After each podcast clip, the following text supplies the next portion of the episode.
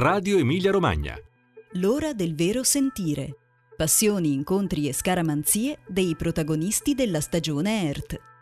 Giorgina P. Bentrovati da Piera Raimondi, siamo allo scoccare di una nuova ora del vero sentire, un oggetto culturale, un incontro fondamentale e una scramanzia. Sono questi tre elementi che i protagonisti della stagione ERT ci consegnano per raccontare come si è accesa, come si è trasformata nel tempo la loro passione per il teatro. Protagonista oggi è Giorgina P, drammaturga, regista, attivista e femminista. Buongiorno Giorgina P, benvenuta. Buongiorno. Grazie mille, ben trovate, ben trovati. Giorgina P, quale oggetto culturale ha scelto per raccontare una passione che l'ha condotta al teatro? Ho scelto un romanzo, un romanzo di Elsa Morante che si intitola Menzogna e sortilegio titolo azzeccatissimo per la nostra trasmissione, un romanzo che il grande critico Gheorghi Lukács ha definito il più grande romanzo contemporaneo. Ma perché, perché l'ha scelto? Che emozione ha acceso in lei questo libro? Quando l'ha incontrato? Ho incontrato questo libro quando avevo poco più di vent'anni e vivevo a Parigi e mh, mm, è stata una folgorazione per me la lettura di quel romanzo perché mh, ho trovato uh, un profondissimo senso di descrizione del mistero che ci lega alla riscrittura della nostra vita attraverso l'arte. In particolare grazie allo sguardo della protagonista che è una bambina e si chiama Elisa e che probabilmente è lo sguardo di molte di noi. Uso un femminile che poi possiamo anche allargare al maschile, ma in particolare a molte di noi che hanno sentito che la propria vita poteva essere riscritta attraverso delle forme artistiche, attraverso delle prese di posizione intellettuale, attraverso la possibilità di autodeterminare ciò che si è a prescindere da un'idea stretta di identità. È così, per Elisa la scrittura è davvero un elemento di liberazione, qualcosa che la libera da tutti i mostri che hanno abitato la sua esistenza fino a a quel punto. E la stessa Elsa Morante dice che la struttura del romanzo è un'architettura che permette di eh, raccontare le relazioni, di indagare le relazioni tra gli individui e di fare di questa indagine un, uh, un valore, un valore per il mondo. Sì, è, è, ed è incredibile perché mh, mm, è come se in Menzogna e Sortileggio si, si intuisse una cosa, che mh, mm, un'opera d'arte può essere, nel, nel migliore dei casi è, una cucitura, una cucitura storta, una cucitura sghemba di tutte le ferite, tutte le ferite che un essere umano porta dentro di sé, quelle ferite che vengono ricucite in maniera del tutto immaginaria, perché nella realtà non sarebbe possibile, forse non saremmo in piedi per tutte quelle cuciture storte, ma vengono ricucite in maniera tale che possa sempre filtrare qualcosa, che è un po' di quel dolore, ma anche un po' di luce a bagnare continuamente quel dolore e generare vita nuova. A questo proposito ascoltiamo allora un piccolo frammento da Menzogna e Sortileggio letto da Lina Sastri che racconta proprio quello che lei ha appena detto. Siamo alla fine del romanzo. Riguardo agli spiriti che mi sono più cari, voglio dire Anna, Edoardo e Francesco, io vagheggio per loro più care speranze. Per esempio, mi immagino che là dove essi dimorano e dove certo tutt'altre leggi da quelle della terra regolano amori e nozze, essi avranno potuto formare tutti e tre insieme una famiglia, godendo senza peccato del loro reciproco, triplice amore. Acceso da questo amore fraterno, forse il loro innocente trio familiare forma quest'ora nel firmamento una costellazione che sarà senza dubbio detta del cugino. E se a noi non sarà concesso altro premio che di contemplare dalla Terra l'allegrezza di questo nodo stellare, saremo paghi. Giorgina P, secondo elemento, un incontro fondante, cosa ha scelto di portarci, di consegnarci? Beh, ho scelto una grande storia teatrale animata da donne, ed è principalmente da donne, e mi riferisco al Théâtre du Soleil, e in particolare ad Ariane Mushkin e ad Hélène Sixou. Due donne importanti, due donne che hanno anche lavorato insieme e che hanno fondato mondi, perché la Mushkin ha fondato appunto il Teatro du Soleil, la Sixou è una tra i fondatori dell'Università di Vincennes ed è soprattutto fondatrice del Centro di Studi Femminili e di Studi di Genere, quindi due innovatrici. In sì, senso. Hélène Sixou è stata la prima in Europa a dar vita a un dipartimento di quel tipo. E, mm, ma soprattutto la, l'aspetto straordinario di queste due donne che eh, non a caso hanno lungamente lavorato insieme è la loro capacità di trasformare continuamente la cronaca in storia e la storia in epopea, ma un'epopea riscrivibile, riscrivibile innanzitutto dalle donne e secondo poi riscrivibile attraverso uno sguardo filosofico, poetico e teatrale, come se la storia non fosse mai un oggetto fisso, ma continuamente un oggetto sottoposto alla nostra capacità di azione e di cambiamento. Quasi 50 anni fa Hélène Sixou pubblica Il riso della medusa, in cui, rileggendo il famoso saggio di Freud, trasforma però la medusa in un essere ridente capace di minare il patriarcato alle sue fondamenta. Eh, quel testo, in quel testo, amato da più di una generazione di donne, la Sixou scrive Parlerò della scrittura femminile, di quella che si farà eh, quindi un doppio futuro che è un invito eh, all'azione, a una scrittura che è appunto agente eh, attivo, azione, come diceva lei poco fa. Era il 1975, cosa è accaduto da allora?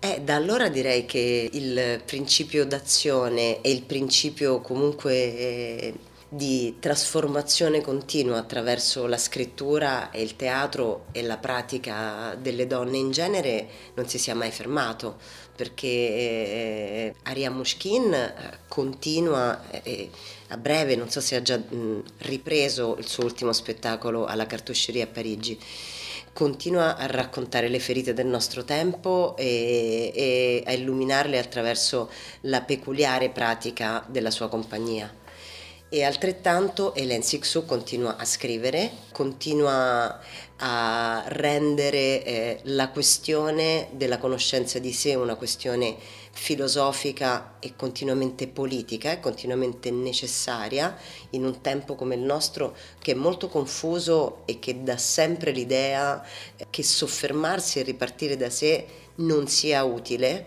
confondendo una pratica che fa bene poi all'esercizio collettivo con una pratica individualista, cosa che in realtà non è, e quindi Hélène Sixou attraverso penso anche a una, forse l'ultimo libro che ha scritto, Homer è morte, in cui ricostruendo una vicenda di morte ci riporta alla vita e ci riporta anche a un senso, mi viene da, da citare una filosofa che amo molto, che è Rosy Braidotti, a un senso postumano della nostra vita nomade. Sentiamo a questo proposito Hélène Sixou che eh, ci parla della differenza, di questa sua idea di differenza. La trasmissione è in francese ma si capisce molto bene. Ci racconta come questi confini siano molto aperti. Euh, c'est pas la différence. Quand on dit la différence entre hommes et femmes, on, on pense en termes d'opposition. Moi, la différence pour moi, D'abord, je l'appelle la DS, et donc il faut imaginer une voiture qui passe comme ça, à toute allure, elle passe. Elle n'est pas, elle passe. C'est le moment où il y a de l'étrangeté et il y a de la différence entre tout ce qui est différent. Entre nous, entre Fabienne et moi, entre chacun de vous, entre nous, etc., entre euh, mon chat et moi, avec qui euh, je communique parfaitement, etc. Donc c'est simplement une, culture, une culture, voilà, de, de, notre richesse. Notre richesse, c'est ce qu'il y a entre nous et par quoi nous pouvons passer jusqu'à l'autre. C'est un rapport à l'autre, voilà. Alors c'est pas, c'est jamais une opposition. C'est pas toi là, toi là. D'ailleurs, j'ai jamais fonctionné comme ça. Giorgina Picci ha parlato di tre donne, Elsa Morante, Hélène Sixou e Ariane Mushkin, tre donne che hanno aperto delle strade. Esiste secondo lei una genealogia femminile nella scrittura? Lei ha lavorato molto anche con Karen Churchill, con Kate Tempest adesso. Allora, io... Um ho una forte passione a lavorare e studiare cose scritte da donne eh, perché mi viene automatico sentirle come mie simili e quindi sono fortemente attratta dal loro punto di vista del mondo ehm, perché lo sento vicino al mio eh, perché eh, questa è una pratica che mi ha eh, insegnato il femminismo, direi che il femminismo mi ha insegnato a essere felice in quanto donna e questo non è poco. Rispetto alla genealogia della scrittura eh, e nella scrittura credo mh, mm, che si tratti di genealogie veramente miste, veramente trans. Io non so dare un sesso, un genere alla scrittura.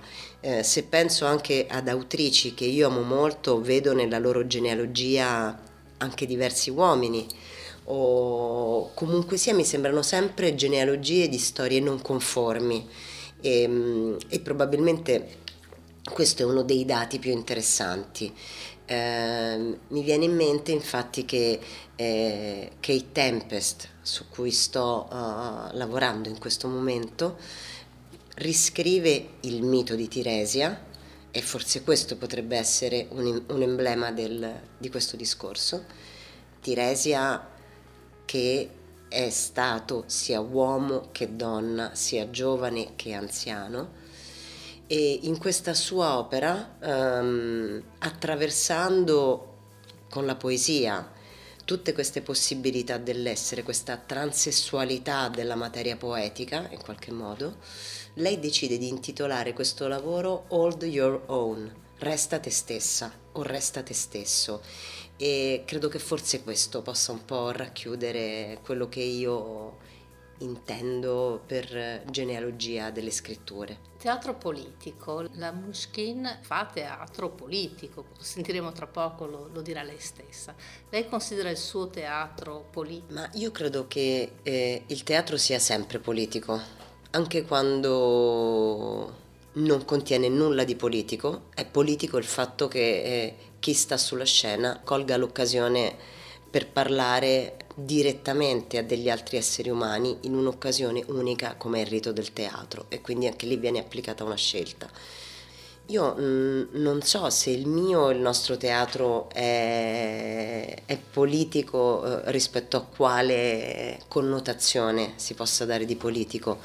Sicuramente ehm, eh, la storia teatrale che, che vivo, che caratterizza la mia vita, nasce dalla profonda necessità di tenere insieme l'urgenza di, di, fare politica, l'urgenza di essere femminista e l'urgenza di non rinunciare minimamente allo studio e alla pratica del teatro, dell'arte e della poesia. Io non riesco a mm, a scindere questi aspetti. Eh, la cosa migliore che potesse capitarmi nella vita è, è, stata quella di fondare insieme ad altre persone, uomini e donne, un collettivo e farne parte e in un'esperienza politica, in uno spazio a Roma che si chiama Angelo Mai. Credo che questa esperienza che dura da 15 anni sia stato l'unico modo per capire veramente se la soglia di determinati desideri fosse reale, praticabile nella realtà o meno. La risposta in questo caso è stato sì. Credo che in qualche modo inevitabilmente io viva un, un'esperienza teatrale che non è solo mia, ma è letteralmente, realmente plurale e forse già una pluralità che dura da così tanto tempo è già in se stessa un'esperienza di teatro politico. E ascoltiamo Ariane Mushkin eh, che risponde alla stessa domanda eh, riguardo ai suoi eh, spettacoli. E è in francese l'intervista, ma è un breve frammento anche qui molto comprensibile. Alors, je pense d'ailleurs que euh, quand vous dites témoigner, c'est vrai, mais témoigner, c'est aussi faire l'histoire. Hein. Alors, comme un grain de sable. Je pense que quand un spectacle raconte une histoire euh, vraie et, et, importante, c'est pas seulement un témoignage, c'est aussi une, une action, c'est aussi une participation à l'histoire, mais à l'échelle microscopique qui est la nôtre. Ce sont des spectacles politiques oui, voilà, parce que j'ai envie de vous répondre simplement, je vous dirais oui.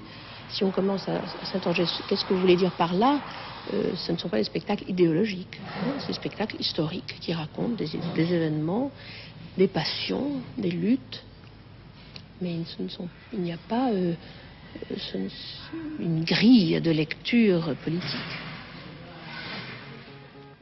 Giorgina P, siamo al terzo elemento, la scaramanzia. Mm. Qual è la sua? La mia scaramanzia è quella di non immaginare troppo il futuro. Mi viene una sorta di angoscia se immagino troppo il futuro, forse perché in una mania ossessiva lo rifinirei anche nei minimi dettagli, rimanendo poi inevitabilmente delusa dal non vedere accadere le stesse cose, ma soprattutto credendo anche al contrario nella mh, mm, fortissima capacità che abbiamo di condizionare ciò che può capitarci. Credo che il, bello della nostra vita sia lasciare un ampio spazio affinché una volta lanciato un desiderio poi si conformino delle questioni un pochino in maniera sorprendente. Grazie, grazie Giorgina P di questo incontro. Grazie mille a te. Buon lavoro. Grazie. destruction takes over.